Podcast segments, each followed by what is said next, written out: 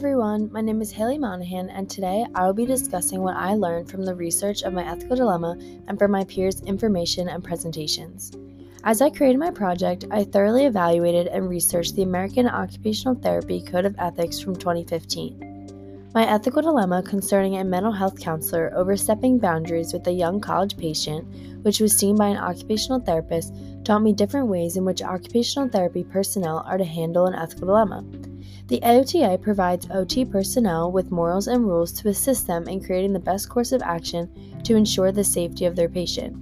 For example, the core values altruism, equality, freedom, justice, dignity, truth, and prudence express what the profession is grounded in. Regarding my presentation, Truth assisted Ashley, the occupational therapist, in accurately recording notes about her patient's change in demeanor and the mental health counselor's inappropriate visit. These values assist occupational therapists in upholding the welfare of their patients in all aspects.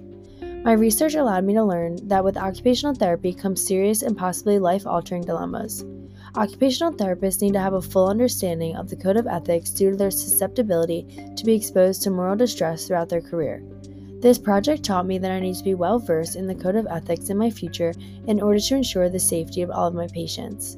When listening to my peers' presentations, I learned the endless possibilities in which an ethical dilemma can occur. Ethical dilemmas can occur in schools, homes, offices, or anywhere that an OT is present and witnessing actions or conversations that are morally unethical.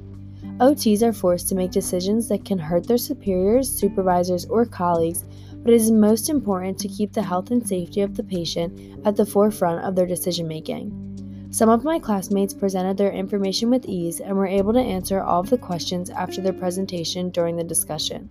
Their intense research and evaluation of their ethical dilemmas was present, which contributed to my understanding of the Code of Ethics.